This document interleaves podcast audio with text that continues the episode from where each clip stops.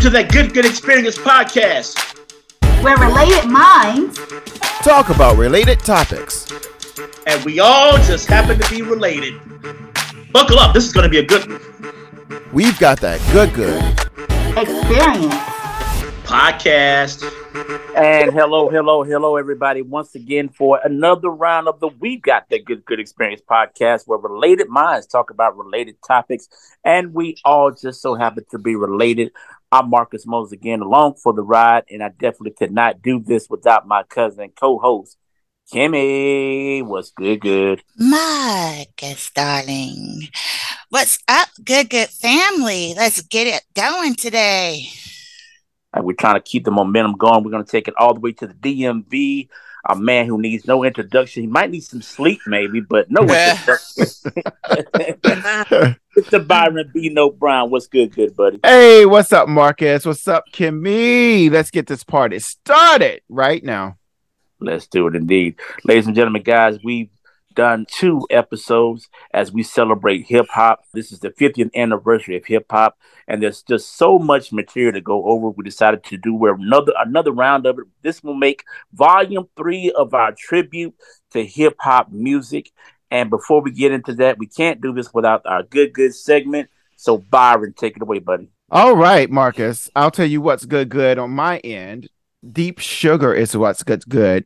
Ultra Naté, worldwide legendary house artist, started a party 20 years ago, and it's still going strong, celebrating its 20th anniversary this year, and it's a spectacular thing. Ultra Naté, Lisa Moody, Jonathan Knox, they were the founders of this magnificent after-hours event that has just taken on a life of its own, and I can't express enough gratitude to Ultra Naté for all that she's done for the scene as an artist herself in her own right, but as a DJ, and for just providing a platform for other DJs like myself and other artists to shine and be exposed. So big shouts out to Deep Sugar, celebrating its 20th anniversary after hours party in Baltimore, Maryland. That's what's good on my end. What's good with you, Kimmy? I'll tell you what's good. LL Cool J and Rock the Bells assemble artists to celebrate the 50 years of hip-hop for the 2023 Rock the Bells Festival in August. And guess what? On September 19th, MTV actually aired it, and aired it again today. I was just watching it. So definitely check out MTV. Search and see when it will be coming on again. It'll probably be sometime soon because it was hot. So yes, Rock the Bells Festival is now on MTV.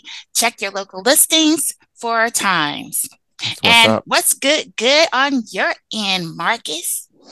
What's good on my end is the fact that I have a new record player, and I'm a records collector now. Oh, wow, that's so cute. Yes. Welcome to the family, fam. Hey, man, it's wonderful. I've got 2 so far. I got The Temptations, and I've got Nina Simone. Ooh. And man, I tell you, yeah, absolutely. So, I mean, it's a new venture, something new, something to kind of keep me grounded, to try to get me more in tune to music and be more sharp for this particular podcast, to say the least.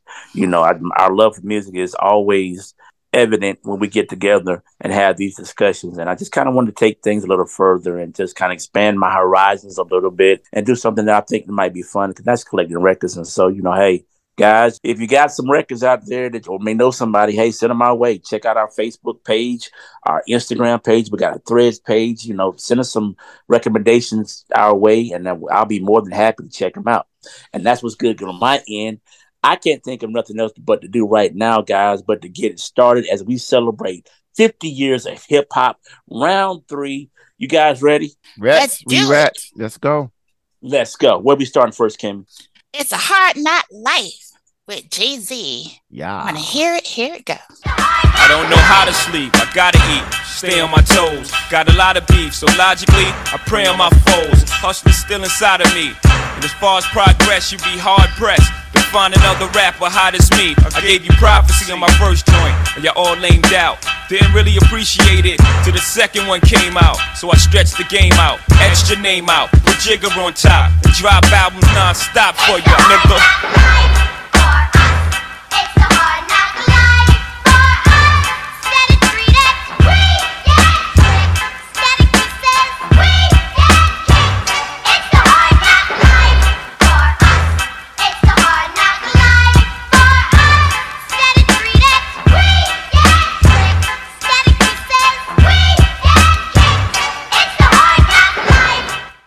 of the songs that changed it all for him. Hard Knock Life, Ghetto Anthem, was by one of our favorites, Jay-Z's third album, Volume 2, Hard Knock Life, released on October 27th, 1998. It features a pitch-modified sample of Hard Knock Life from the musical Annie. Of course, you should know that. The song was produced by the 45 Kings, and at the time of its release was the most commercially successful Jay-Z single. The RIAA certified it as gold single in March 1999, and it reached platinum status on July 15, 2015. In addition, it was nominated for the Best Rap Solo Performance at the 41st Grammy Awards in 1999, and the song peaked at number 15 on the Billboard Hot 100. What say you? Yeah, this song took Jay-Z through the stratosphere. That third album took off and, you know, made him who he is now, I think. I mean, we knew who he was. However, when this album came out, I think it made him more accessible to the pop audience. You know, people took notice and said, oh, rap is using Broadway and embraced it. So, yeah, that's a good choice and a great representation of his legacy. Absolutely. Absolutely. This song was definitely a game changer. It's one of those songs that you had in your, we had the portable CD players. You put that song on and you put it on repeat and you just listen to it over and over again. Was this My Lifetime Volume 2? This one, Volume 2? Volume 2? Yeah, Volume 2, third album. Yeah. Yeah. Classic album to say the least. I think it's an album that's slept on. The Black Album is my favorite, but again, this particular jam right here is definitely, it deserves to be recognized. It's definitely a game changer for Jay-Z, if nothing else. So a lot of people don't realize that he had albums before this. Mm-hmm. So yes, and his whole image changed after this, and it preceded Rockefeller, Rock-aware. I mean, he is a industry. He's a mogul now, and this was the beginning. He was always, I think he was already flossing that image a little bit, you know, because when he worked with another artist that we're going to talk about today,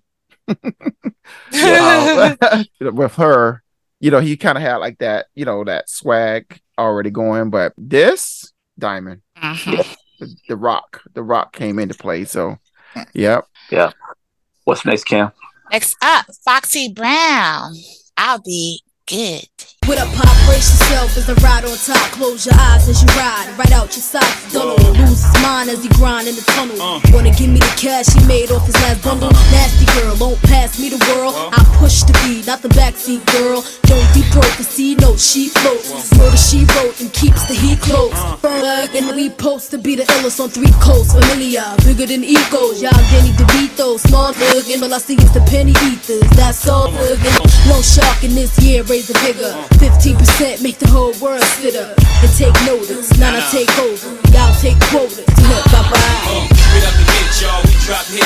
Now tell me how nasty can you get? All the way from the hood to your neck of the woods is ripped. One thing for sure. That's right, we drop hits. Tell me how nasty can you get? All the way from the hood to your neck of the woods is ripped. One thing for sure. I like how that worked. I like what you did there. Everybody's so creative. Yes. I'm laughing at me. All right. Sorry. I needed that. Oh my gosh. I'll Be. Song recorded by American rapper Foxy Brown from her debut album, Ill Na Na, released in 1996, featured just mentioned rapper Jay-Z. And it was released as a second single from that album on March 4th, 1997 by Violator and Def Jam Recordings. The song was actually written by Sean Carter, a.k.a. Jay-Z, Jean-Claude Olivier, Samuel Barnes, Angela Wimbush, Renee Moore, of course, Renee and Angela, Bobby Watson, and Bruce Swedish, with the production by Trackmasters. Of course, you know that unforgettable sample, Renee and Angela's I'll Be Good. Hence the play on the word on the song title. The song did fairly well, peaked at number 7 on the Billboard Hot 100, becoming both Foxy and Jay-Z's highest charting single at that particular time. On the Hot Rap Singles chart, it reached number 2 and also peaked within the top 40 in other countries such as the Netherlands, New Zealand, and UK. It was certified gold by the RIAA, which is the Recording Industry Association of America, 2 months after it was released, and has sold over 500,000 copies, becoming one of the best-selling singles, best-selling records of 1997 to date, and it remains Foxy's only solo top 40 single and her only single to earn a certification, believe it or not. Would you all consider this a solo, even with Jay-Z singing a hook? Not really. Well, kind of. Because I thought he had bars on it. I thought he did. Yeah, the second verse they yeah. So it's not really. But my thing is, how come we don't talk about her? I mean, the hip hop industry doesn't really talk about her. Even in the Ladies of Hip Hop documentary on Netflix, I'm not even sure they even mentioned her. And if they did, it was like in passing. And like now, Lil' Kim is on the cover of Ebony, or was it Essence, one of them. And it's like people have forgotten. And she came out before Lil' Kim. Yeah. Like right before. I mean, earlier in that year, she came out. And then a few months later, Lil' Kim was released. And then they were hand in hand. But I wanted to represent Foxy because I think she's the one that ushered in that image change. Because before, female MCs, yes, some of them were feminine, but they all brought it a certain kind of way, like similar to how the guys always brought it. And Foxy Brown came in and had a different type of swag about herself, and her flow was on point. Now, It was disappointing to hear that she wasn't writing her stuff, but I think the reason why people don't talk about her, I think because of the controversy surrounding her, you know, with the law issues, and then she lost her hearing at one particular point and couldn't perform or rap anymore. But I think that got corrected. I think Jay-Z was hand in hand of helping that happen, getting the proper surgery. I think I heard that somebody, I can't remember, somebody big was in. Kim, you look kind of like you don't remember. I'm thinking because I'm like with the thing with her issues with law enforcement. Shoot, Lil' Kim was in prison. Yeah, they both went to prison. And Remy Ma, and Brett. So, I don't know what's different. What's so different? What happened with Foxy? Has she been blackballed? Well,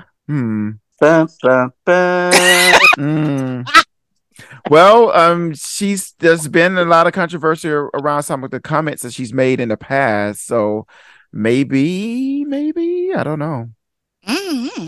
I love her though. Marcus, I mean, I loved her. I used to love her. I love her too. It was always kind of crazy how it seemed like when it comes to female hip hop artists, they were like kind of like paired against each other in twos. If you think about it, Roxanne Shanté and I forget the other girl's name when they first came out. Then you had Queen Latifah and MC Light. Then you had Foxy and Lil' Kim, and now you've got Cardi, Nicki Minaj. You know, it's just funny how they do female rappers. It's always they're like two at a time, or whatever the case might be. But Foxy was always, she was Foxy. I mean, to say the least. I mean, she but right now it's really the beef is between Cardi B and Nicki. However, right now, who's hot is Cardi B and Meg Thee Stallion. No, right. They happen to have a single. We could talk all day about this, but I'll just go back to the whole Foxy and Lil' Kim thing. So Foxy has teamed up with Nicki Minaj and collaborated with her to not fuel that whole feud that she and Lil' Kim originally had. As a result, Lil' Kim doesn't even acknowledge Foxy Brown for whatever reason. I would like to do a little research on what happened to Foxy Brown. It needs to be a documentary. I want to know. I think the labels are behind all of that. I think the labels, that's true. They pit these female rappers against each other. I don't know where or how that came about, because earlier on in hip hop, the ladies were together, you know? Exactly. Roxanne Shanté, she was on her own little island. But after a while, it was called all about unity. UNITY. But yeah, even with the 50th anniversary of hip hop, they barely mentioned her. It's weird. Yeah, that is unfortunate. And there are a lot of rappers. MC Shan is one of them that feels slighted by the whole process. And I guess at the end of the day, you have to just take stock on what you contributed to the scene. and be satisfied with that, because you have an audience. You're seen by someone. But, you know, with Foxy, I'm just surprised. I guess what really disappoints me is the fact that Jay-Z did not pull her into his corner more, because they were working with each other heavily before. Yes. And I believe she was replaced by that other female rapper in Rockefeller. What was her name? The light-skinned one? She was on the Jigga what? Jigga who? Yeah. It's Emil, right? Is it? I think it was let me look like it up. That. Emil, I think it's Emil, but let me look it up. And I liked her voice too, but I didn't think she was. She reminds me of Cardi. Well, that's another thing. So Cardi reminds me of her, honestly. Yeah, well, just to be honest, when it comes to Cardi B, I still don't see her as that chick. I don't see her as an MC. I don't see her as a lyricist. Like, that's another discussion that I really want to get into. But nowadays, the female rappers are all either ex-strippers or acting like they were ex-strippers. And all they talk about is their poo nanny. And they have to, and keep it going, keep it flowing, because there's a list. I feel like Lil' Kim kind of started that, but at least Lil' Kim had bars. But now they really don't even have bars now. It's just the more they talk about their punani and stuff like that makes a hit record. I don't know. And that's what it is. Is that the MCs from the era? I think after Foxy and that came when you talk about that huge big conglomerate image. With the engine behind, that was Foxy and Lil' Kim. They had an engine behind them. After that, the female MCs weren't seen. They were either underground or just casted off, the ones with the like real true talent and stuff like that. But to your credit and what you just said, Lil' Kim and Foxy had flow and bars, and they I know for Lil' Kim, she wrote some of her stuff. I know Biggie had wrote some of her stuff, but Lil' Kim penned some of her stuff. I'm not really sure how much of Foxy's stuff she penned or co-penned. I was surprised to find out that Jay-Z was writing a lot of her and rhymes. Maybe that was part of people's issue with Foxy Brown. Cardi B's the same way. She doesn't write her stuff that's either. True. That's why I can't really take her seriously, because you know, as big of an image as she wants to put out there and have, she's not really writing all of her stuff. So I don't know. I always my viewpoint of an MC is that they were like the authors of their own stuff. I was years ago when I found out they were ghost writers and stuff. Now I started finding out that back in the 90s. I was surprised because I was like, wow, I didn't think that would be such a thing, because rapping to me, I think a freestyle off the dome, that type of thing, you know, right off the dome, and actually saying something, you know. But that's not to say that there aren't some dope MCs, female MCs out there. Remy Ma, love her, and all of our sisters from back in the day. So they're out there, but the ones that are in the forefront, who the record companies are pushing, are the ones Fox. That. Exactly. And so, I've said this before, I'll be glad when the thought movement is over, because I know I'm over it. I don't want my daughter thinking one-dimensional. Yeah, exactly. And I don't want my daughter thinking that that's what's hot. That's what you have to look like or be like, even though my daughter has a really good head on her shoulders, but come on. I don't want her looking like a stripper. Yeah. And even more so now, you know, our women and Black women have the natural build, and now you have these women who are just augmenting themselves to fit that, and it's like that takes away too, because if you know, as soon as I know that you change yourself, your value to me goes down a little bit if it's not a natural beauty, you know what I mean? And I'm not even gonna talk about the cover of it. Was it Ebony or Essence that Lil' Kim is on, and it's just even more prominent how she has completely altered herself and doesn't even look like herself anymore. But that's neither here or there. She's on Ebony, I think, right? With the pink dress. Yes. Yeah. Speaking of female rappers, which female rappers were on the Rock the Bells that you can recall? So The only ones I saw, I came in late, so only people I saw was Run DMC, Meth, and Redman. They were great, and LL. So it was towards the end. Oh. So definitely check out see if they're going to play next week. I have a feeling that they will. I was looked all the way through to Tuesday. I didn't see it, and I also it was ridiculousness. This is a great thing they need to start doing. Just start playing something other than or something with music. Goodness. Okay, I just pulled up the lineup for the festival. Queen Latifah, Ludacris, De La Soul, Method Man and Redman, as you mentioned, Swiss Beats with special guests, Salt and Pepper, Big Daddy Kane, Rakim, Slick Rick, Fabulous, Bootcamp Click, MC Light, Yo-Yo, MC Sha-Rock, Roxanne Shanté, Moni Love, Cold Crush Brothers. So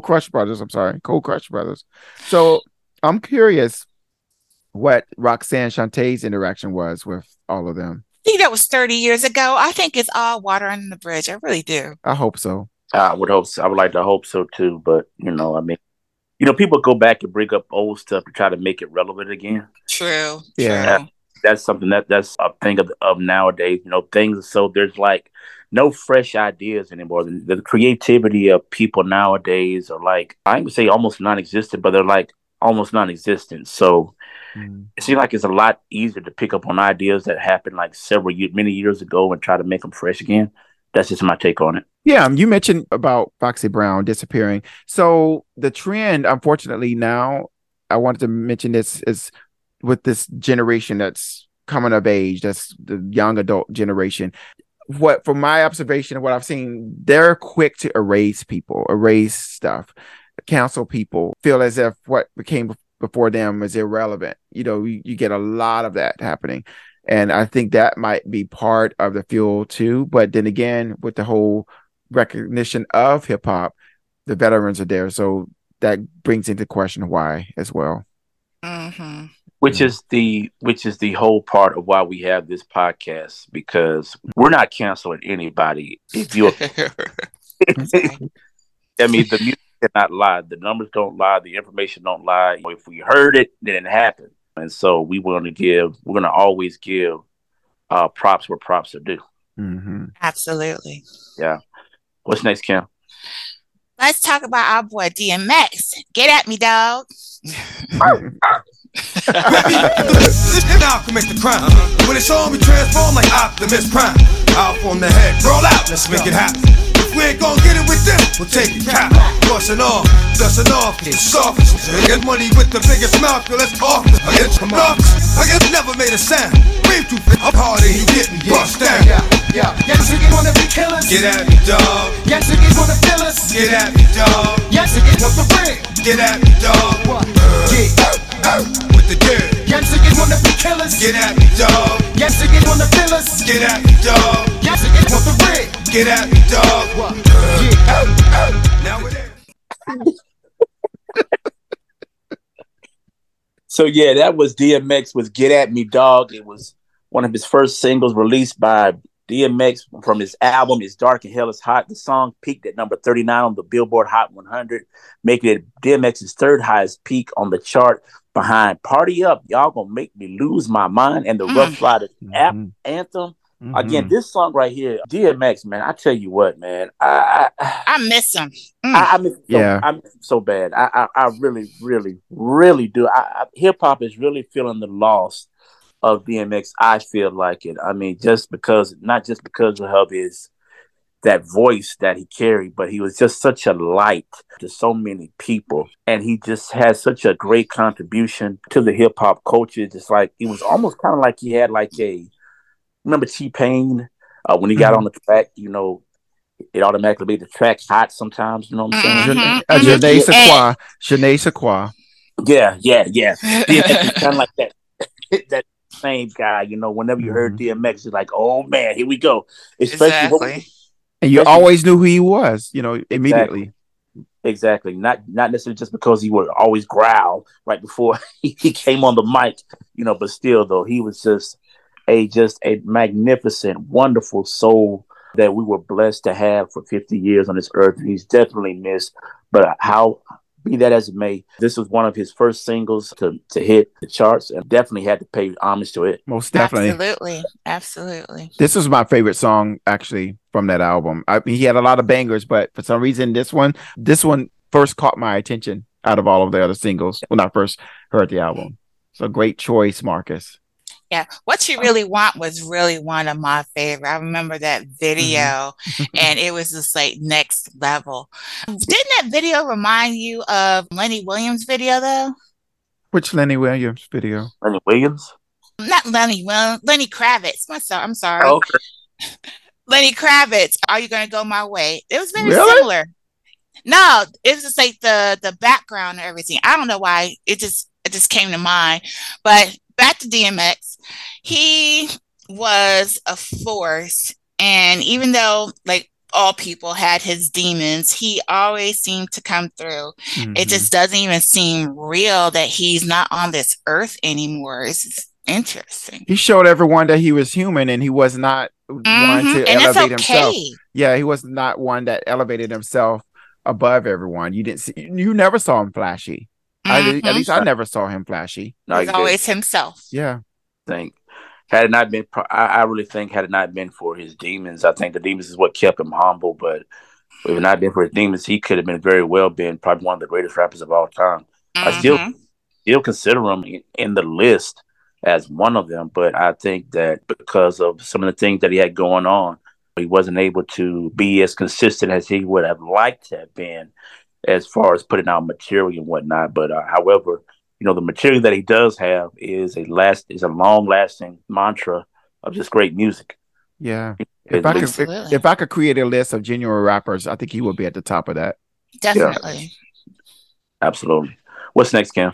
Next up, some Outkast, ATLiens.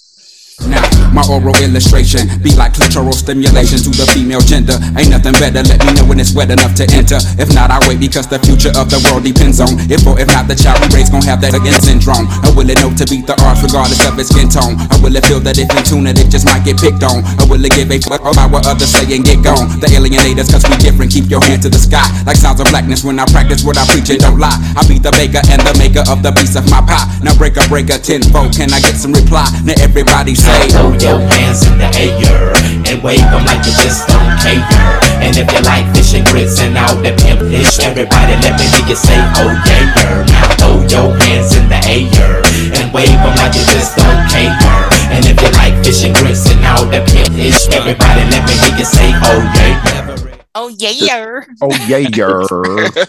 The South has something to say on this one, guys. That was Outkast with ATLiens from their also titled album ATLiens. Again, that was Big Boy, Andre 3 Stacks. This one was pretty much, I think it was the first single from the track, the ATLiens album. Peaked at number 35 on the Billboard Hot 100. This is released on August 20th, 1996. It is listed as one of the 20 greatest Outkast songs of all time.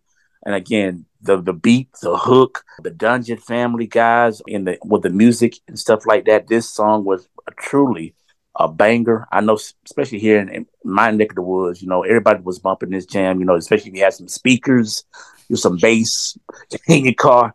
All man, we're blasting this one right here. What you guys think? Definitely banger. What comes to mind is, I cannot remember the name of the song, but the one that goes, me and you. Elevators. Thank you. That, I remember that when I was in college. Banger. Man, that's when Outkast just changed the game. The South will rise. They have it. Yeah, I can honestly say Outkast, well, Atlanta, ATL artists in general, all rose to the occasion when it came to their sophomore albums. If you look at it, everybody came with it, some kind of form of fashion. Even Pebbles came with it, when she had a song. So they were no exception. And ATLiens was one that really put Outkast just out there. I think this was their this wouldn't be considered their Thriller. Their Thriller was the Speaker Box and Love Below. Yeah, that was their Thriller. But, definitely. But this one had them definitely propelling towards that, for sure. Now, do you feel that with Outkast. Outkast made New York rappers actually say, okay, they're legit now. We respect and see you, Southern rappers. Do you think that was the change? I could see that, because the beauty of Outkast, they flowed just as well as any New York rapper, but they had a Southern twist to it, a drawl. Mm-hmm. So you could put them in New York and they would function fine. And, you know, I guess I wouldn't say, I don't like using the word not compromise, but conform to it. But I mean, they could hold their own, I think, in any arena. I think even though they did kind of change the game when they actually won the Source Award over New York rappers. New York rappers did not like that. They didn't like it one bit, but you had to give them their props. But that started the trend, because then that, you know, New York, yes, the birthplace of hip hop and all of that good stuff, but you know, you can be replaced if you start slipping. If someone else comes up behind, and that will feed into another discussion we'll have concerning another act on this list. But yeah, someone can come and do it better than you. I'll just say that. All right, Marcus. What's next, Kim? Really, Marcus? Nothing else? I mean, I kind of, we were talking about Outkast, right? Mm-hmm. Yeah. Yeah, I mean, what else more can you say about those guys? I mean, they are a quintessential duo of hip hop. Talked about how their flow was just as good as some of the New York rappers. I think in some cases, depending on who you talk about, I mean, they were better, especially with Andre 3000. Andre is a beast. Andre is a beast. Yeah. So that's my take on it. I mean, speaking of Andre, Marcus and Kim, did you all hear him say he's not inspired to rap right now? Yes, I did. And I get it. I get it. However, check out Killer Mike's new one, Engineers and Scientists. Andre 3000 is on there, and it is like, oh my God. Like, blow your brains out of your head. It was like, that's fire. That's fire. He's deadly in that. And that song, to say the least, the production of that is real space age as well. I love it. Yeah, so it's great single. What's next, Kim? All right, one of my favorites, Mos Def, Miss Fat Booty. Mm-hmm. Jensen tree trunks, rocking a pee from cocking her knees up. Champion lover, not ease up. 3 months, she call, I feel I'm running a fever. 6 months, I'm telling her I desperately need her. 9 months, blue light symptoms with shorty not around. I need more than to knock it down, I'm really trying to lock it down. Midnight, we hook up and go at it. Burn a slogan, let her know, sweetheart, I got to have it. She telling me commitment is something she can't manage. Wake up the next morning, she going like it was magic, oh damn it. This on Harrison 4 frantic. My number one's an answer by my fly Taurus enchantress. Next week, who hit me up? I saw Sharice at the kitty club with some banging ass Asian playing Lay It Down and Lick Me Up. What? Yo, can you believe that? Look, I was like, what? Oh man, I was so sick though. I had no idea, man. That just caught me like, wow. That is my joint.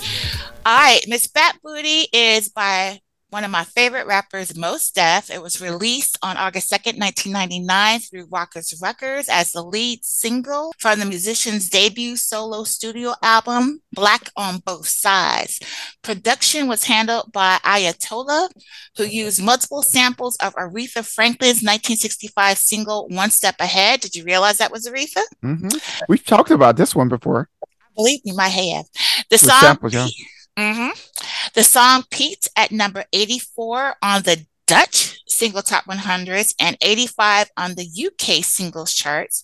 And later in 2010, it was placed as number 144 on Pitchfork's The Top 200 Tracks of the 1990s, and also appeared on MTV's classic 90s Nation and Yo Hip Hop Mix. The song's sequel, Miss Fat Booty 2, featured Ghostface Killah and was featured in the 2000 compilation album Lyricist Lounge 2. Mm-hmm. What say you? Yazine Bey is a force to be reckoned with. We need more of Yazine and Mos Def or whatever name he decides to adopt. We need more from him. I love it. And it's so funny, Kim, you included him. I was going to include Black Star. I should have just thrown a Black Star song. I know. But the thing is, I was feeling like when we put in like a group or a compilation, like say, for instance, if I did Wu-Tang, it's hard to have a part where you have everybody on there. And I definitely wanted to give Mos Def his props because he is a real MC lyricist. One of my favorite movies, Brown Sugar, kind of featured him as the lyricist that he is, and he needs to get his flowers because he is off the charts. Yes indeed. Absolutely. Mos Def, you can't go wrong. This is, again, I'm like you, Kim. This is one of my favorite songs by him. He's had several over the years, but Mos Def, like I said, well, Yazine Bey, who, whatever, you decide to identify with him with, is to be one of the most underrated hip-hop lyricists of all time. One of them, anyway. His silky smooth flow to me, and then the way he puts words together. And it kind of like a native tongue almost. You got that vibe from him. He would definitely be in that clique for sure.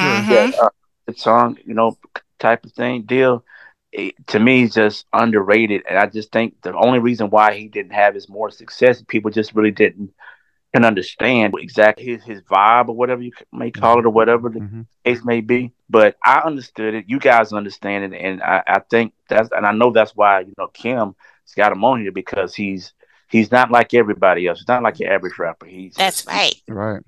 So, have you guys heard Umi Says? We had a discussion about it. Did we already? Okay. Oh, my goodness. Umi Says, I think, might be my favorite record of his because it takes it a different level. But this is definitely one on my top 5 from Mos Def. Sure. Definitely. All right. Next up is Third Bass. Pop goes the weasel. Hip hop got turned into hip hop. The second record was #1 on the pop chart. But don't get on the heart. They gotta start in the ghetto. Let no one forget about the hard part. Now in 91 we got a new brand, a new band, looking like the same old clan, same old thieves that ski. So we gotta make sure that real rappers got to endure. Why score more points in one period? Appearing in complex structure like a pyramid.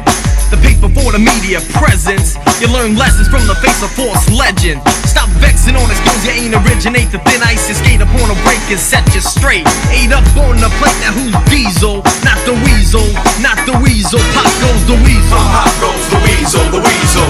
Pop goes the weasel, the weasel. Pop goes the weasel, the weasel. Pop goes the weasel, cause the weasel goes pop. Pop goes the weasel, the weasel.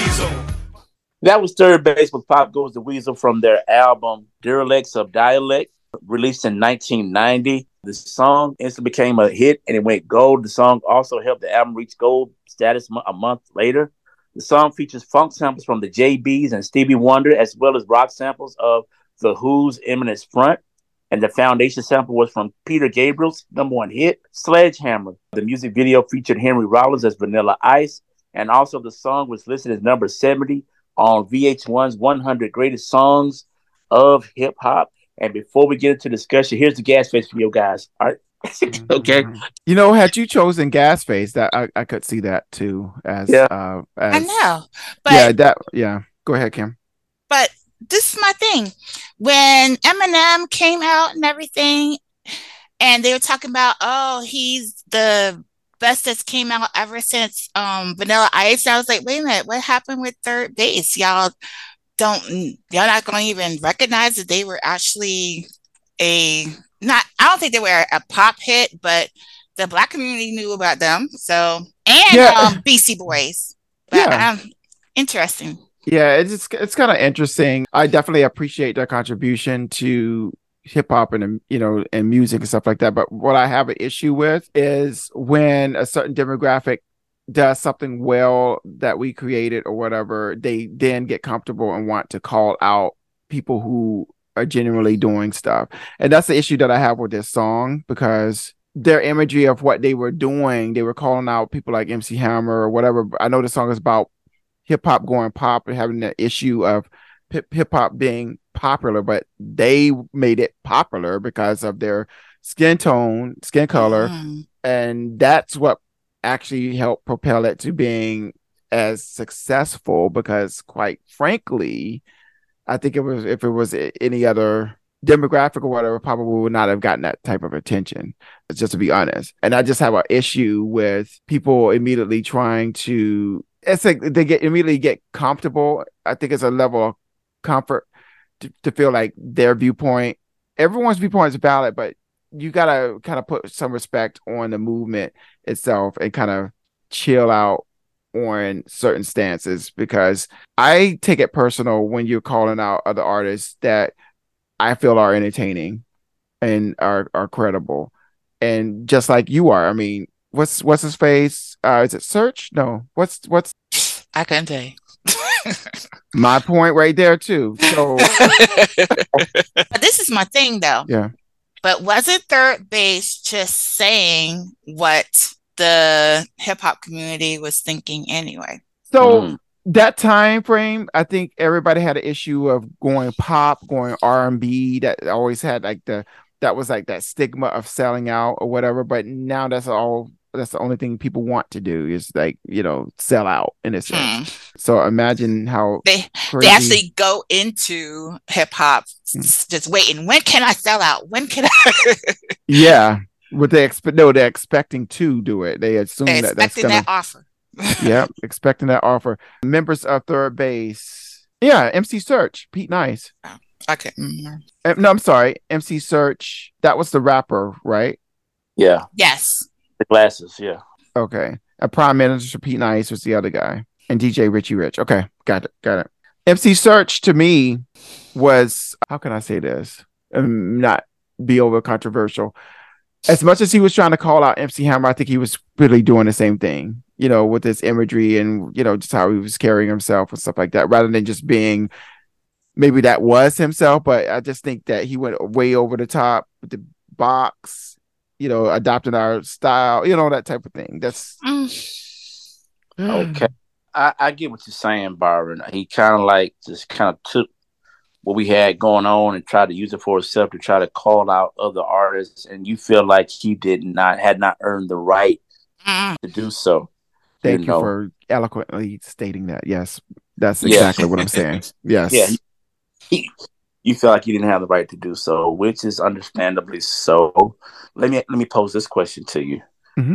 If Eminem were to call out, let's say, a Jay-Z, I have issues with Eminem too, because he started trying to call out people like a lot of the black artists and people as well, and I'm like, you haven't really earned that stay. Yeah, you're popular and you got some flow, but you haven't really earned that stance to do that. And then in my viewpoint, so I look at him the same way too. Now I've always been vocal about that. Do you feel the same way now in 2023 that he does? I mean, looking over his career now, think about what you're saying. No. No, I'm not taking away from his talent, like I'm saying, but I think early on, he immediately started doing that as well, and that's when I had issues with him, and that's why he didn't really register to me. Regardless of what talent he may have, I just put him in that same category, and you know, he's had success and all of that good stuff, but I just have him in that category. I'm like, okay, you rap very well and you do your thing, but. So, one last question. What does a non-melanated rapper have to do to get that type of right to say anything about hip-hop? Not say anything at all. No, so that's not what I'm saying. I'm not saying that they can't express their opinion. I just think that when they rise to that level of success and they have that huge platform, it's just interesting to see how they choose to use it. And some of them, like, you know, the whole Eminem calling out Michael Jackson, you know, just what Michael Jackson did. Huh? Yeah. Just making fun of people in general. You know, I'm like, really, I'm not there for that type of stuff. So, you know, yeah, you're part of the same genre. You're doing the thing, but they are contributing too, and they have the talent, you know, you know, they may not flow like you, but they may do something much better than you, you know, that type of thing. So I don't know. That's my stance on that. All right. Moving forward. What's next, Kim? Next up is Juvenile. Ooh. Ha! You can't do nothing but love French time. You won't know we gonna do next time. You bought my table to check out. You wearing the fence time. You trying to protect your chest time. You spend 70 on your beans time. That ain't yours, that's for your friends time. You won't stop these niggas from playing with you time. You won't run a block time. You won't be the only in the rocks time. You can't get uncocked time. You count the money at the end of the night time. You on a 3-day flight time. You full of that diesel time. You ducking them people time. Your face was on the news last night, huh? You the one rising the dudes out their shoes last night, huh? You don't go in the project when it's dark, huh? You claim you're a thug and you ain't got no hold, huh? You came in the noise on New Year's Eve, huh? You got stuck in that bitch and you couldn't leave, huh? It was hard for you to breathe, huh? You're a paper chaser, you got your block on by you, remain in the G. Until the moment you expire, you know what it is. To make nothing out of something, you handle your biz. And all the crime, it is something you a paper chaser. You got your block on by you, remain in the G.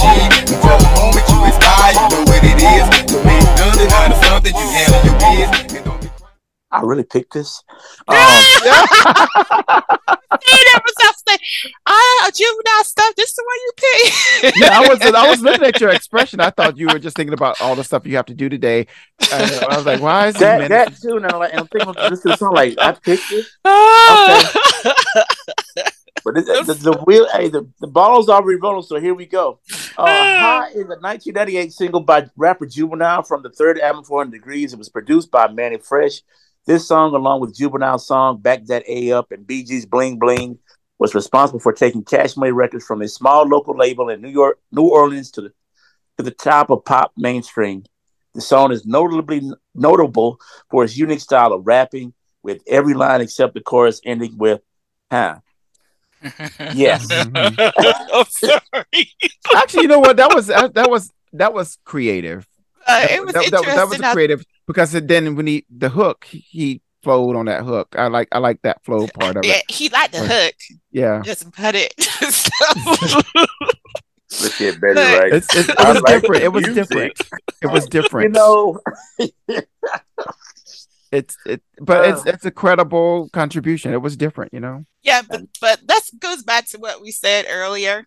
I was watching the evolution of hip hop, and we have to give them their props. Mm-hmm. When Back That Thing Up comes on, everybody and their mama is on the dance floor. So you got to give him his props.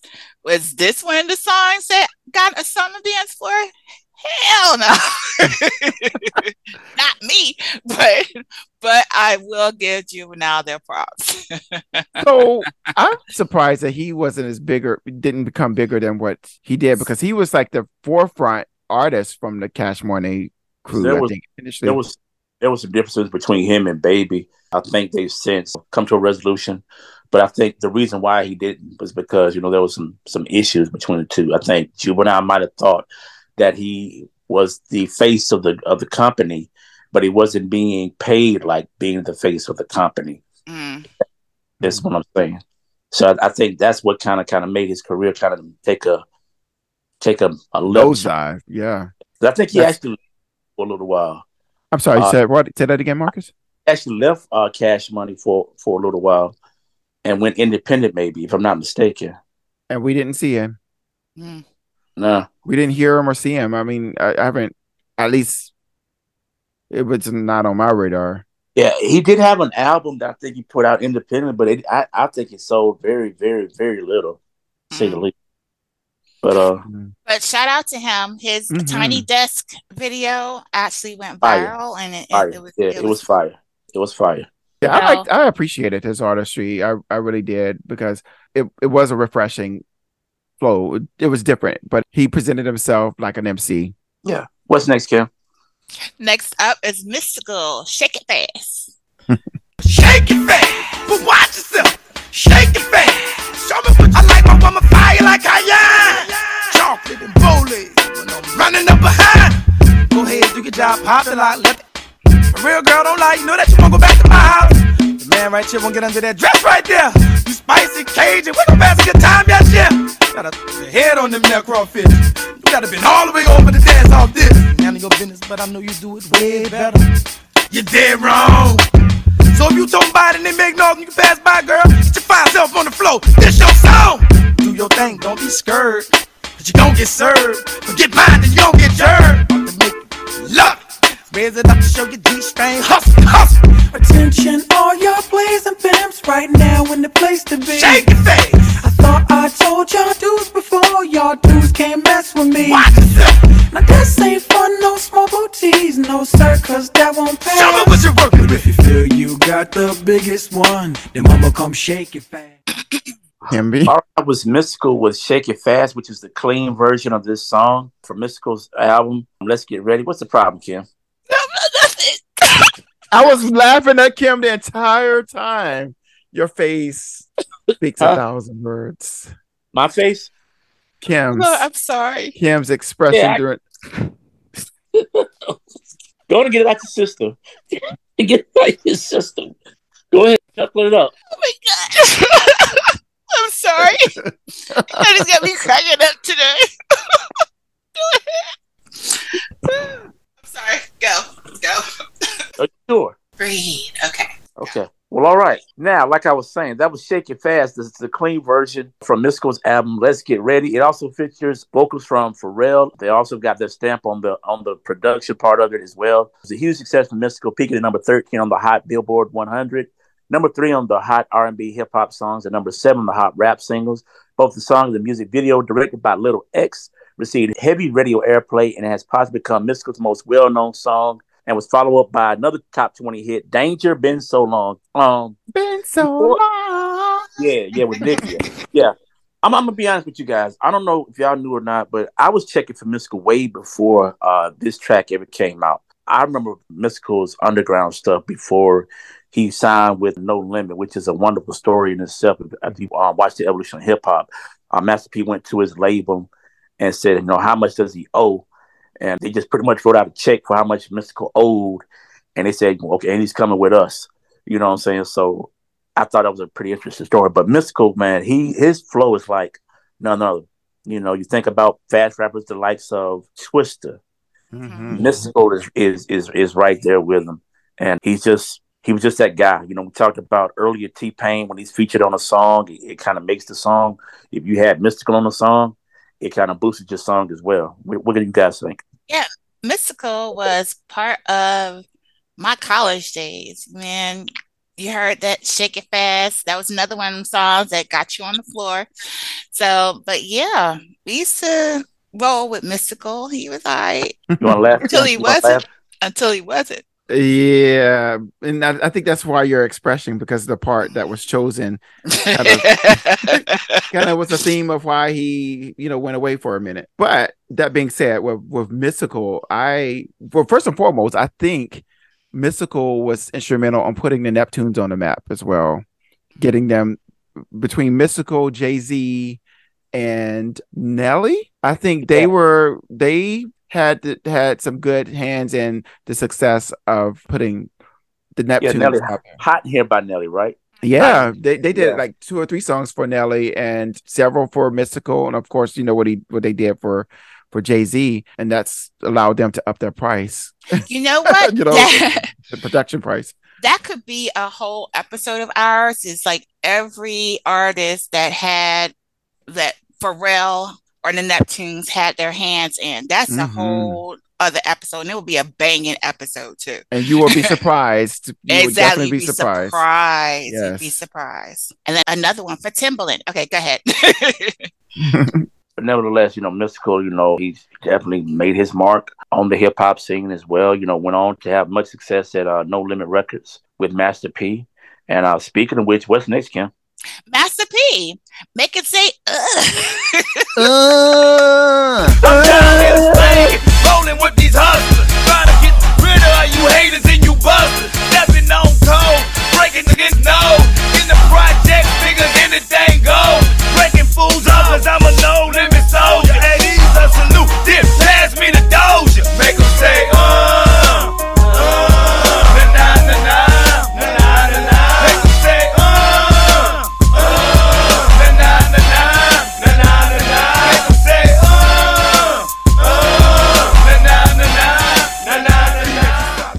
Master P, I tell you what, even though he had like 3 or 4 records already out by the time this one, Ghetto D, came out, he spread a fire through hip-hop that could probably never be compared to ever again. And let me go to the tidbits of this one real quick. Make 'Em Say Uns, the second single from Master P's 1997 studio album Ghetto D, produced by KLC. The album was released in 1997, but the single was not released till January 98 through Priority and No Limit Records. The song featured Fiend, Silk the Shocker, Mia X Mystical. It reached number 16 on the Billboard Hot 100, making it Master P's highest charting single at the time, and it would later tie I Got the Hookup. It was certified platinum by the RIAA, and like I was saying, Master P did something that has yet to be touched by any hip-hop mogul at the time, you know, being able to put out an album every other week, being able to line up some of the talent that he had and the success that they had, putting out over millions of records, which tried to be imitated but could never be duplicated. What Master P was able to do at No Limit Records, citing the likes of a Mystical, Snoop Dogg, and many others, you know, just having that run over the years as the top dogs in the South. What do you guys think? He created a mold. Go ahead, Kim. He created a mold for himself as an independent artist, and independent label owner, producer. It's admirable. Master P was coming up when I was in college at Southern University in Baton Rouge. That whole bounce rap thing that built up while I was there. And so it was amazing just to see him grow during that time frame to, you know, what he became. Amazing. I mean, that type of drive and just grind mentality, that's incomparable. Absolutely. And like you said, a lot of people, when they start out in the music industry, they get bombarded with these offers that don't really suit them. It suits the record company, but you're going to get pennies on the dollar for your work. So Master P didn't. He'd heard about it. He knew that going to a record label was not going to serve him. So he started his own. He did it himself. And that's something that we need to try to emulate. Don't try to have these organizations pay you what they think you're worth. Pay yourself. Right. And that he was one of the first and only ones to have the 85/15 publishing deal, if I'm not mistaken. And that's how he was able to build this empire that will become No Limit. And they're not putting out the music like they was, but they still are relevant to this day. He still has businesses that he has that came from that record label. And from what I understand, that it all started from money that he got from his granddaddy, right? I think so. I think that is the case. I think I recall hearing that. Insurance policy, granddaddy passed away. Insurance policy gave him like $10,000. That's what I heard. Yep. He started selling records out of his trunk, and it went from there. Absolutely. All right. You ready to proceed? All right, Kimmy. What's next? Next up is The Roots. Proceed. I wake up early in the morning, early afternoon. Break a lyrical hymn off the stem like stem. I'm flying when I die, you put this shit up on my tune. That ring represented on the 28th of June. I'm representing Philly on the 28th of June. I can make you feel that I'm a surreal car. Tune with my pistol in the face of hip hop. Sticking for bass because I'm on a paper chase. I'm on a paper chase, my Timberlands are fully laced. I be the Mr. Boogeyman. With records from 125th to Japan. I laid and play like Donny Hathaway and shake. Shake a hand, your lady tried to kick you, but I couldn't play my man. My chickens, and she didn't understand. I shake your hand and it shouldn't hit the fan. Just think, what if you could just blink, blink yourself away as I push out. Proceed and continue to rock the mic.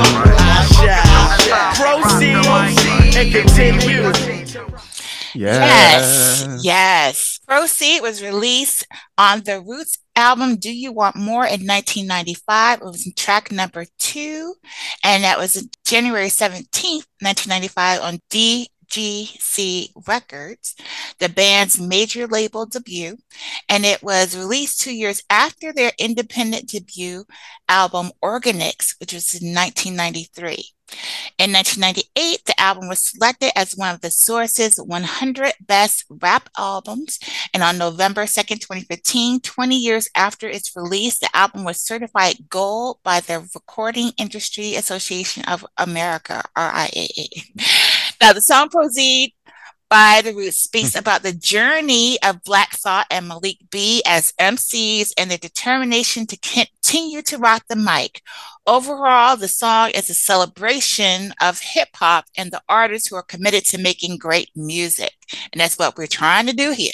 Yes, indeed. And I'm so surprised, as big as this album to me or to us it was at that time, because it was everywhere. I mean, it just stayed prevalent on hip-hop charts or whatever. I'm surprised that it just was certified gold after 20 years. That is crazy. But that goes back to artistry, real MCs that should be getting their props and don't because of whatever reason. Like, that's why I was so happy when they ended up, the whole band, including Black Thought, ended up on Jimmy Fallon's show as the regular the late show band. Yeah. Exactly. At least somebody saw that the Roots are a force to be reckoned with. I mean, their whole collection. Black Thought is another one of those MCs. When we were talking about Mos Def, Black Thought is another one of them MCs that does not get his due. He is magnificent. He's top tier. He's definitely top tier. You know, I saw the Roots for the first time in concert in 1999, and that's when I realized they were not a rap group; they were a band. They're a band with a rapper, with a great MC, attached, and just this huge conglomerate talent. Mm-hmm. Because that show went on. Yeah, they went so many different rabbit holes. That show. Love to see. It was so much concert. Oh my God, it was so good. I would love to see a Roots concert. Love them. So, all right. What else? Next up is Diggable Planets, Rebirth of Slick. Woo, yeah. We get you free because the clips be fat for us. Them thug the jams and commence to going off. She sweats the beats and asked me because she puppet. Me, I got crew kids, 7 and a crescent. Us cause a buzz when a nickel bags a dope. Him, that's my man with the asteroid belt. They catch a fizz from the Mr. Doodle Big. He rocks a tee from the Crooklyn 9 Pigs. The rebirth of Slick like my gangster stroll. The lyrics just like Luke come in stacks and rolls. You used to find the bug in a box with Dave. Now he boogies up your stage, plats twist the braids. And I'm peace like that. I'm peace like that. I'm peace like that. I'm peace like that. I'm peace like that. I'm peace like that. I'm peace like that. I'm peace. Check it out, man. I groove like that. I'm smooth like that. I jive like that, I roll like that. Yeah, I'm thick like that, I stack like that. I'm down like that, I'm black like that. Yo, I funk like that, I'm fat like that. I'm in like that, cause I swing like that. We jazz like that, we freak like that. We zoom like that, we out, we out. Love it, love it, love it. To go back to that era. I know. That feeling. I want to get that feeling back. I don't have that feeling anymore, that right now. But when that song was out, oh my gosh, it's a vibe. It's a vibe. Them and Native Tongue and a lot of the artists that we used to love. We need that vibe. We need that vibe. I mean. And we got to keep doing shows like this to keep it alive. Exactly, sure. And we will, as long as there's breath in my body. Yes, indeedy. So the Rebirth of Slick, Cool Like That, is a song by American hip-hop trio Diggable Planets, released as the first single from their debut album, Reaching, a refutation of time and space. In November of 1992, the black and white music video, which is just classic, was directed by Morgan Lawley, by the way. And the song contains a sample from Stretching by Art Blakey and the Jazz Messengers. Rebirth of Slick peaked at number 15 on the U.S. Billboard Hot 100 during the week of March 6th of 1993, becoming the group's only top 40 single. During that time, the song also topped the Hot Rap Singles chart and it was certified gold on March 16th of 1993. So this song that's just shot through the roof almost immediately. And it also won a Grammy Award. They won a Grammy for Best Rap Performance by a Duo or Group at the 36th Grammy Awards. And also in 2021, they were ranked at number as like 142, I think, in the best 200 rap songs. This song was ranked at number 142, calling it the pinnacle of jazz rap. But my question is, what happened to them? Again, I'm asking. Well, they're still together because I think it was, I know it was during the pandemic. I saw them like the pandemic era. They were, I guess, touring and talking about new music or whatever. What made them fall off for this long period of time? I'm not really sure. I know one of them became like an actor or something, wasn't he? One of the members? Wasn't he like... I don't remember seeing him in nothing. I remember, was it Butterfly? Butterfly is the woman. No, Ladybug is Mecca. Mariana, Ladybug, Doodlebug, Craig Irving. I think it was Ishmael Butler. I don't know. I get it mixed up. But I never knew. I know Butler's tied to Coco. I think they have a child together. I think they're still doing their thing. Well, I definitely would love more music from them. We want more Diggable. And I believe they were at the Rock the Bells Festival also. Okay. Well, so, I do know this. Butler released Bright Black under the moniker Cherry Wine in 2003 before going on to collaborate with multi-instrumentalist Tunde Baba Maraya as the group Shabazz Palaces. And they've released several albums under that moniker.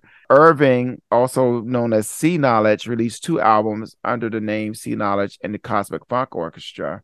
And Vieira, also known as Lady Mecca, released Trip the Light Fantastic in 2005. And she's continued to collaborate regularly with other musicians, notably Legacy, Sonny's Billie Holiday remixed and reimagined album, Del the Funky Homo Sapiens 11th Hour album, and the hip-hop supergroup EMC she was a part of too. So they've kept busy, but as a collective, we want more from them. Absolutely. Well, next up is Brand Nubian, one of my favorites. Slow Down. I see a time before, you're not original. Just a sick, mixed-up individual. Giving up the crock for a fresh gold watch. Marking off the good you get, going up another notch. Your ways and actions are like those of a savage. If the price is right, then anyone can ravage. Even Monty Hall can have himself a ball if his assets are in order. What's really scary is you're somebody's daughter. So don't come around trying to make a profit at the expense of another man. Stop it. Cause you see, you're a freak show of the town. And what I think you ought to do is slow down.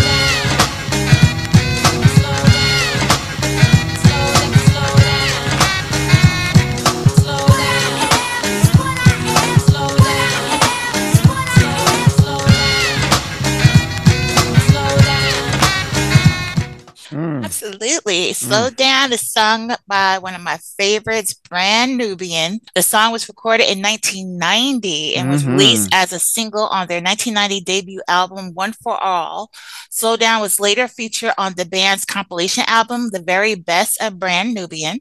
The song notably samples the guitar riff and part of the chorus from What I Am by Edie Brickell. Yes. I love that song. And the New Bohemians. And the song also samples Let's Take It to the Stage by Funkadelic, as well as Cool It, Here Come the Fuzz, and NT by Kool and the Gang. So, yes, 1990. Oh, my gosh. You know, Brand Nubian helped usher in that era of just people thinking outside of the box when it comes to the music that they use to sample. You know, they go hand in hand with De La Soul and Tribe Called Quest. You know, they thought outside of the box. Who would have thought Edie Brickell and the New Bohemians to use that? Absolutely. Exactly. But it worked perfectly. And that song was just released right before they, it came out like 89, I think. And then they go sampling it. Yeah. Absolutely. But another group that I need to see more of, because I used to love them and I love their knowledge of self type of vibe.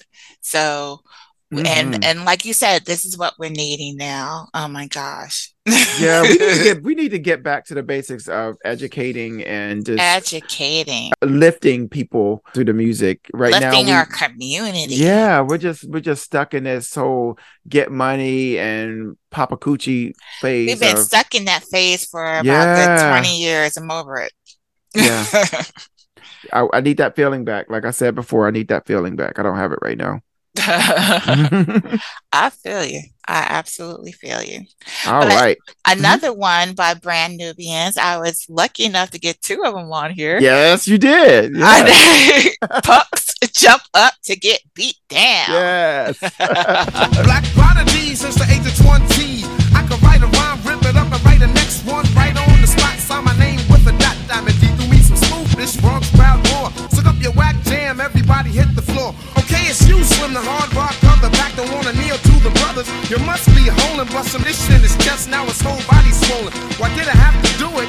He asked for it. His man saw it, so it don't mean shit to me. He's going, that's how it's supposed to be. Check it out now. I ain't going out, man, that's short, this is dead. Have you heard what I said? If not, ask the dread. He got a cannon that's bad, similar to the one that I got from my old dad. Punch him up to get beat down. Give nothing but abuse. Punch him up to get beat down. Give nothing but abuse. Yes, another one by Brand Nubian, Punks Jump Up to Get Beat Down, included on their 1993 album, In God We Trust. The song was later included on their 2001 Greatest Hits compilation, The Very Best of Brand Nubian. The song samples Gonna Fly Now by Bill Conti and It's Your Thing by Lou Donaldson. The single charted on the Billboard Hot 100 at number 77 and contains samples, as said before, by It's Your Thing, Lou Donaldson, Bill Conti, and What Can You Bring Me by Charles Wright and the Watts 103rd Street Rhythm Band. Yeah, this is a good one when you're about to beat somebody's ass. Yeah, it's good, but you know, Kim, what you know about that? What you know about but the right to remain silent. Ooh. We have to have a talk about that one. But so I'll just say this. This album, In God We Trust, that's where this song came from. I think it showed a pivot for Grand Poobah and the group. They just seemed very militant with what they were putting out.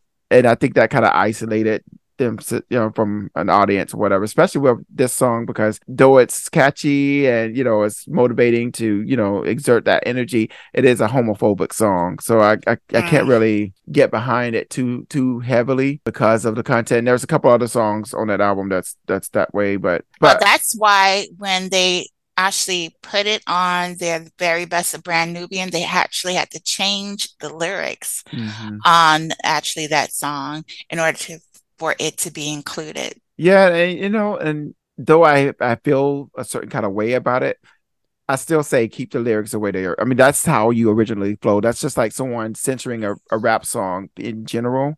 It's the art that you put out there. Now, what have you done since then? How have you grown from that? Showcase that. But I don't believe in that whole censoring and just for the sake of the audience or whatever. Leave it for what it was, but have a discussion about it. Have a discussion. Yeah. Effective communication. I like that. Yeah. Good choice, though. Great choices. Brand Nubian and all, Grand Poobah is like one of those MCs that I think is another one. Yeah. We've been saying that a lot today. Yeah, yeah. All right, next up, it's Lords of the Underground. Chief Rocker. I'm the Chief Rocker, so I guess I am in charge. I freak it with a twist, so you're booming in your cars. I'm the one with the flow and the grip like G.I. Joe. I snatch, I grab, and then I grab the dough. See, if I was an Indian, I'd still be the chief. The only other difference, I smoke weed and a leaf. To the hip, the hop, to the hip, and then hip hop. Oh no, I don't wanna go pop. I got too much soul, rhythm and blues, R&B. You see, all that's cool, but hip hop and rap, yeah, that's where my heart's at. Even back when I used to break on a box. Backspin for backspin, even while I'm rapping. Before I had a record, I always kept on clapping, freestyling on the block. Now I Chief Rock, I always always entertained by digging in my cracks, my brain. So if it's gonna rain, let it rain. I spook you with the hit, make you jump like House of Pain. Boogaloo, boogaloo, shake and jump. And remember, remember, Chief Rock, I won't strut. Come on, Chief Rock, number one, Chief Rock. Good one. Thank you, thank you. And I don't think we can ever have a list or a mixtape without a song from Lords of the Underground, because they held it down. They represented the underground, literally. I mean, they personified that sound, that energy. And Chief Rocker is definitely a testament to that. And it's the third single release from their debut album, Here Comes the Lords. And the song was produced and featured scratches by K-Def. And with K-Def and Marley Marl mixing it all together. And it became the group's most successful single and has become their signature song. It peaked at number 55 on the Billboard Hot 100. And it's the group's highest appearance on that chart and went to number one on the Hot Rap Singles. And this song has been sampled several times, including by the likes of Notorious B.I.G. on the Machine Gun Funk song and Kanye West's Guilt Trip, a song from Yeezus album. So, yeah, what do you have to say about this one, Kimmy? We cannot forget Lords of the Underground. I mean, like we said before, that's the whole reason why we started this podcast and radio show, because we want to make sure that these artists continue to be highlighted and give them their props, give them their flowers. And we need to let the world know about groups like Lords of the Underground and make sure that their music stays alive. Love it. Yes, yes. And they're still doing their thing. I think the last single that they had out, was it like in 2020? Recently? Insomniac, I think it was called. And they had there's a video, What's Up, I think. They're still doing their thing, putting out some great music. Big shouts to Lords of the Underground. So everyone should go check it out, see what they did put out in 2020 and give our support. Yes, indeed. Next up, Arrested Development, Tennessee. Lord, allow me to drink some more. He said what I am searching for are the answers to all which are in front of me. The ultimate truth started to get blurry. For some strange reason it had to be. It was all a dream about Tennessee. Take me to another place. Take me to another land. Make me forget all the hurts.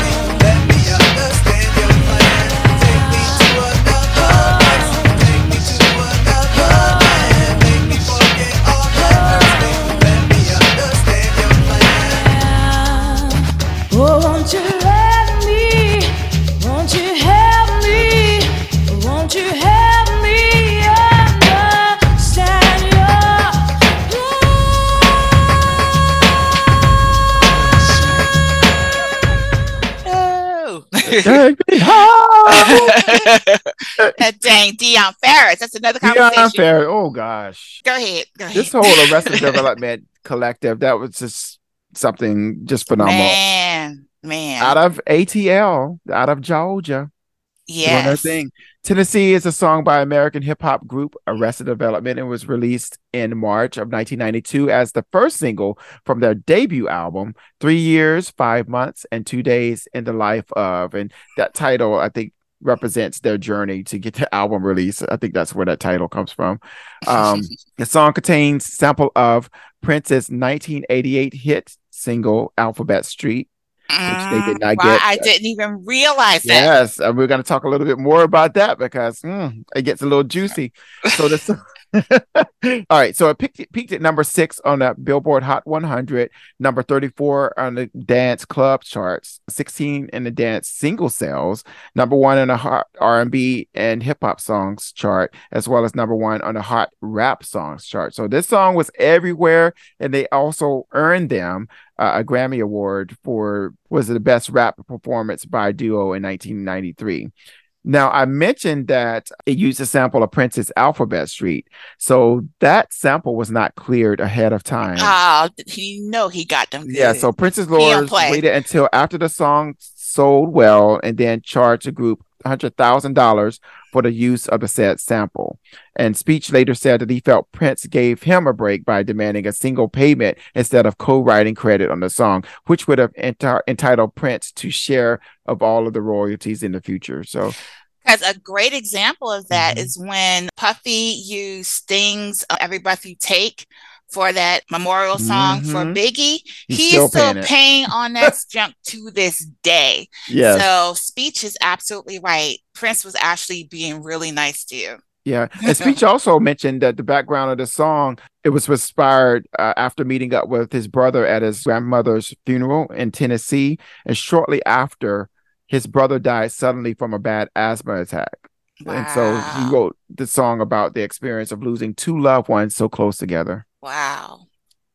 Yeah. So, but I used to have the biggest crush on Speech. That whole album, I used to play it back to back to back. And people don't talk about how Arrested Development, their whole collective, like you said, it was kind of like reminiscent of like Wu-Tang, but still only Speech was the only one that was rapping for real. But it had many different talents in the collective. Yeah, the artists, the dancers. Dion Ferris. I would say them, Goody Mob, Wu-Tang. What else?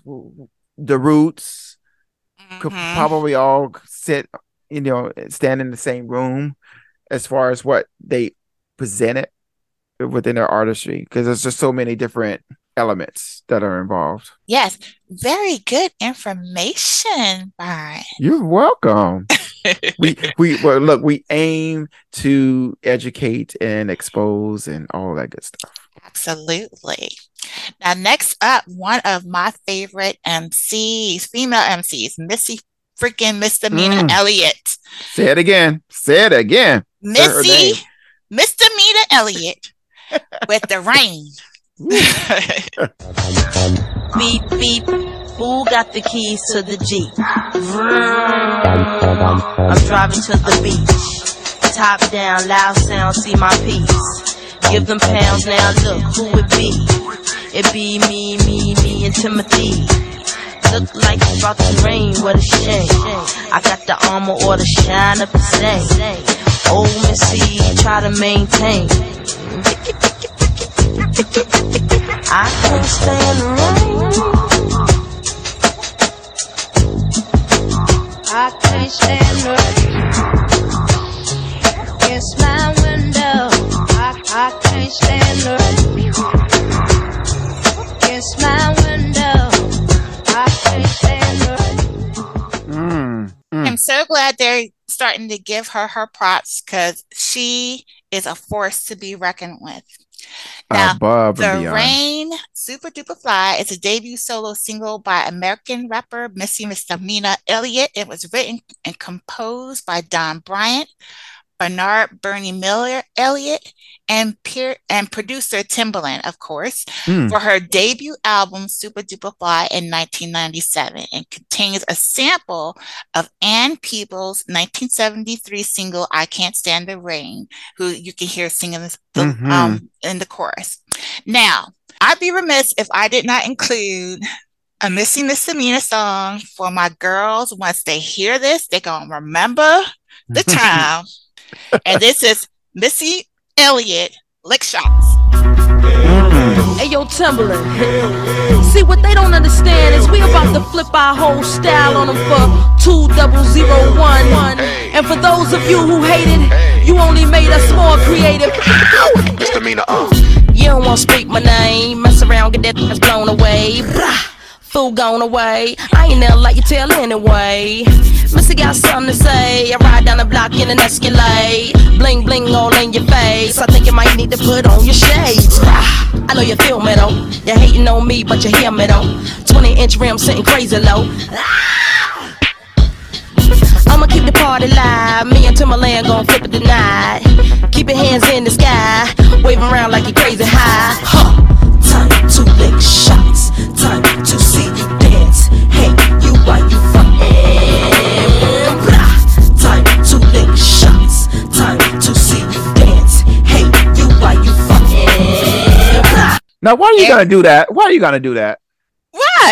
gonna set it off like that? Come on now. That was my joint, man. And again, I have the right to remain silent, but my girls know this song anyway. What?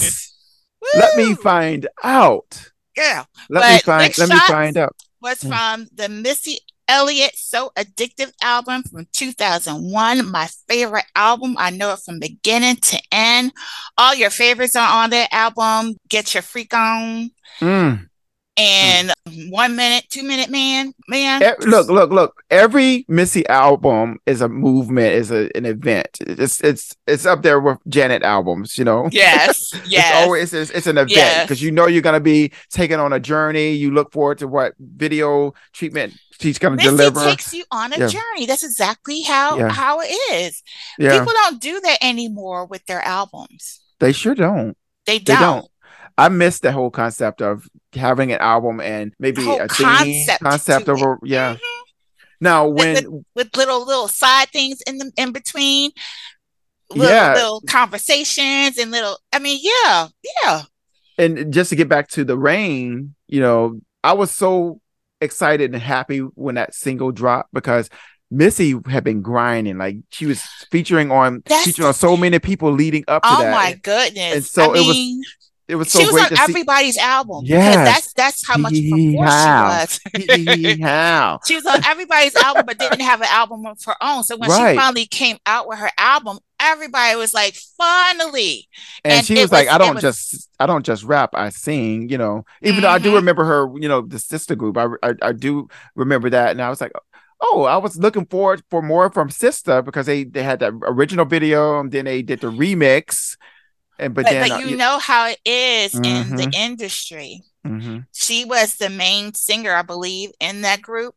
So, you know, they want a certain look. Yeah. But even in the hip hop industry, even though she may not have had a certain look, her vibe and her lyricism, everything just took over. And the fact that everyone had her on their album, you had to get her album. And she didn't take herself. She was so comical and didn't take herself seriously, and she just played up on her image, which you know was not a bad image. But she played it up and just drew everyone in, welcomed everyone into her universe. I'll just say that how she did it because she thought outside of the box from the start. Like when it came to her own artistry, even when she started working with other people, when she was working with other people producing their stuff, you wouldn't know it was her because it was just so to the left of what her artistry was presenting, which just made her even more intriguing to me. Absolutely. So Missy will always get and not only as an artist, as a producer too. Do you know how many people she has produced? Yep. One of my favorite ones that she produced was Tweet. Tweet's album, Southern Hummingbird. Oh my God. Which is so misleading from the singles that were released. You would think this banging. I mean, it was a banging album per se with great music, but you know, Oops Oh My and Call Me, those songs were the only up-tempo. Well, there was some other up-tempos, but those were like what we consider like those hip hop type of R&B bangers, because the rest are just so laid back and smooth and groovy. Absolutely. So yeah, Kim, you delivered with this one. Both songs. Lick Shots. It's one of my favorite songs. So man, no wrong. Shoot, no wrong. Man, that was my song. Anyway, next up. Bahamadia. The youngsters be making cruise pop. Divine beings got the true sound in hip hop. Men call Lux flipping on the boombox. Mad props, the ruggedness, lyrical terrorists, funky rhyming like EBS. Nation with the Knicks, news of being jazz fresh. Easing back and let the hit ya. Rubble town mixture, murder with the hypnotic blue girl. Back to back, ghetto porn and scratch. Battlestar Galactic, cosmic abstract. The first out the limo was the dick and Charlie Mack. Westfield represent KD, where's it at? Cause we not taking no shorts no more. You to the rebel to pan and dice roar.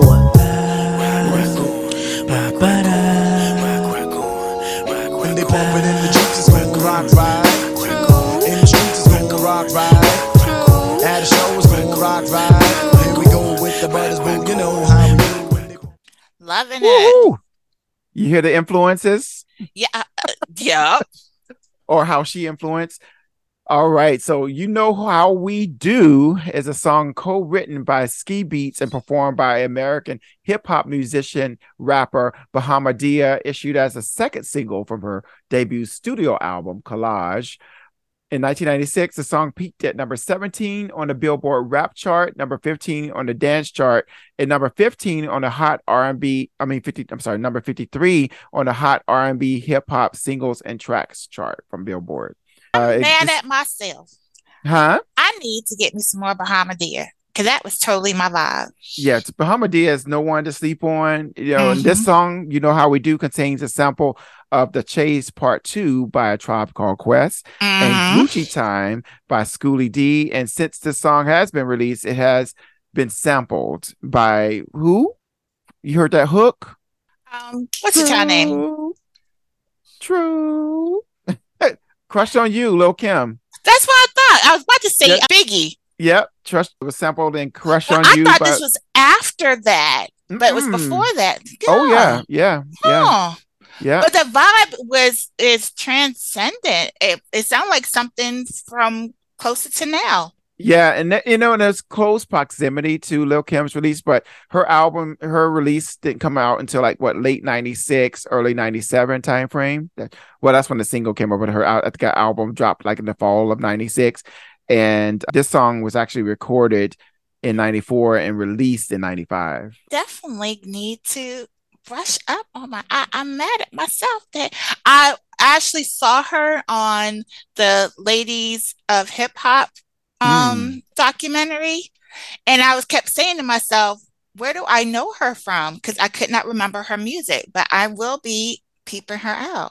Yeah, her last release to date is Good Rap Music, which is an excellent album that was released in 2005. So we definitely have to get you exposed to more Bahamadia. Exactly. See, Marcus, there are some songs that even I have to be educated on. See there, Marcus? Yeah, see, that's why we wanted Marcus here. But, unfortunately, Marcus, those who are wondering, where's Marcus? He had to step out. But he'll be back. He'll be back. But, yeah, this is one of those songs I definitely wanted to hear his viewpoint, because I knew he would have an interesting perspective. And I wanted to poke fun if he has never heard the song before. Yes, Marcus, yes. But we'll get him. We'll get him. But we are at our last song already. Yes, we did good. Woohoo! We could not win this without Kwame, another one who does not get his props. Only You was our song, and here it goes. It don't take a genius to know I care for you. Love, cherish, respect, and always be there for you. Why not? It's quite simple. A love affair like this I can truly get my heart into. Haven't you? Cause you're my morning flower. For you I give my fortune, fame, and power. No, I'm not kidding. But shouldn't we just enjoy this and take it as it is? You do? So do I. Don't you see that you're the apple in my sleepy eyes? My dear, I must confess that I'm your love slave and you're my empress. I love you like a wife, mother, sister, or daughter. Worship your every move, even drink your bath water. I'm not playing, it's true. And my love is for only you.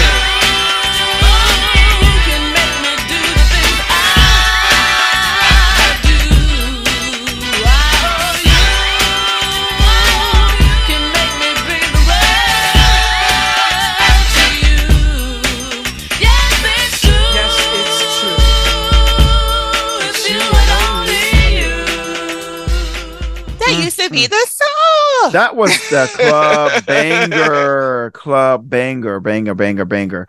Oh my gosh. This song right here was the everything. That was the party starter 1990. That was just I can't even articulate it. The only thing but we played the mess out of this song. This the box used to play it all the time, and it every was just 15 minutes on the box. You remember the box network every 15 minutes. I remember. So the only thing specific I would say about this song in general was that it was released in 1990, and it peaked at number 3 on a Hot U.S. Hot Rap Charts, as well as the Hot R&B Charts, number 33 on that chart. And it comes from his second release, his second album, A Day in the Life, a Polkadelic Adventure. So one thing about Kwame, he's fashion forward because he ushered in the polka dot. He was always fashion forward, and that was he the first one that had the Gumby with the color? The Gumby with the color, mm-hmm. Then the polka dots. Everybody, you know, I know I had a polka dot tie, I had a polka dot shirt. You know, I did the rayon and that whole look with the rayon shirts and the baggy pants and the overalls. He was fashion forward with everything, and he continues to do his thing, but under a different. Oh, one thing that you didn't know, you may not have known. He's the cousin of Vin Diesel. Get out. Vin Diesel ain't saying nothing about his stuff. Yeah, he's the cousin. But Vin Diesel used to dance in his early music videos, by the way. With his afro. Anyway. But yeah, but Kwame's producing now, right? Yep, he's a record producer. He's produced like Missy, stuff for Missy, Keisha Cole, Mary J. Blige, LL Cool J, Christina Aguilera, Eminem, Lloyd Banks, Will Smith. But that was a smart thing to do. Him and like Q-Tip and him have produced a lot of people. Once the industry changed and they weren't really checking for their type of hip hop, they just started producing, which is smart. Yeah, he's even behind Tweet's single, Turn the Lights Off.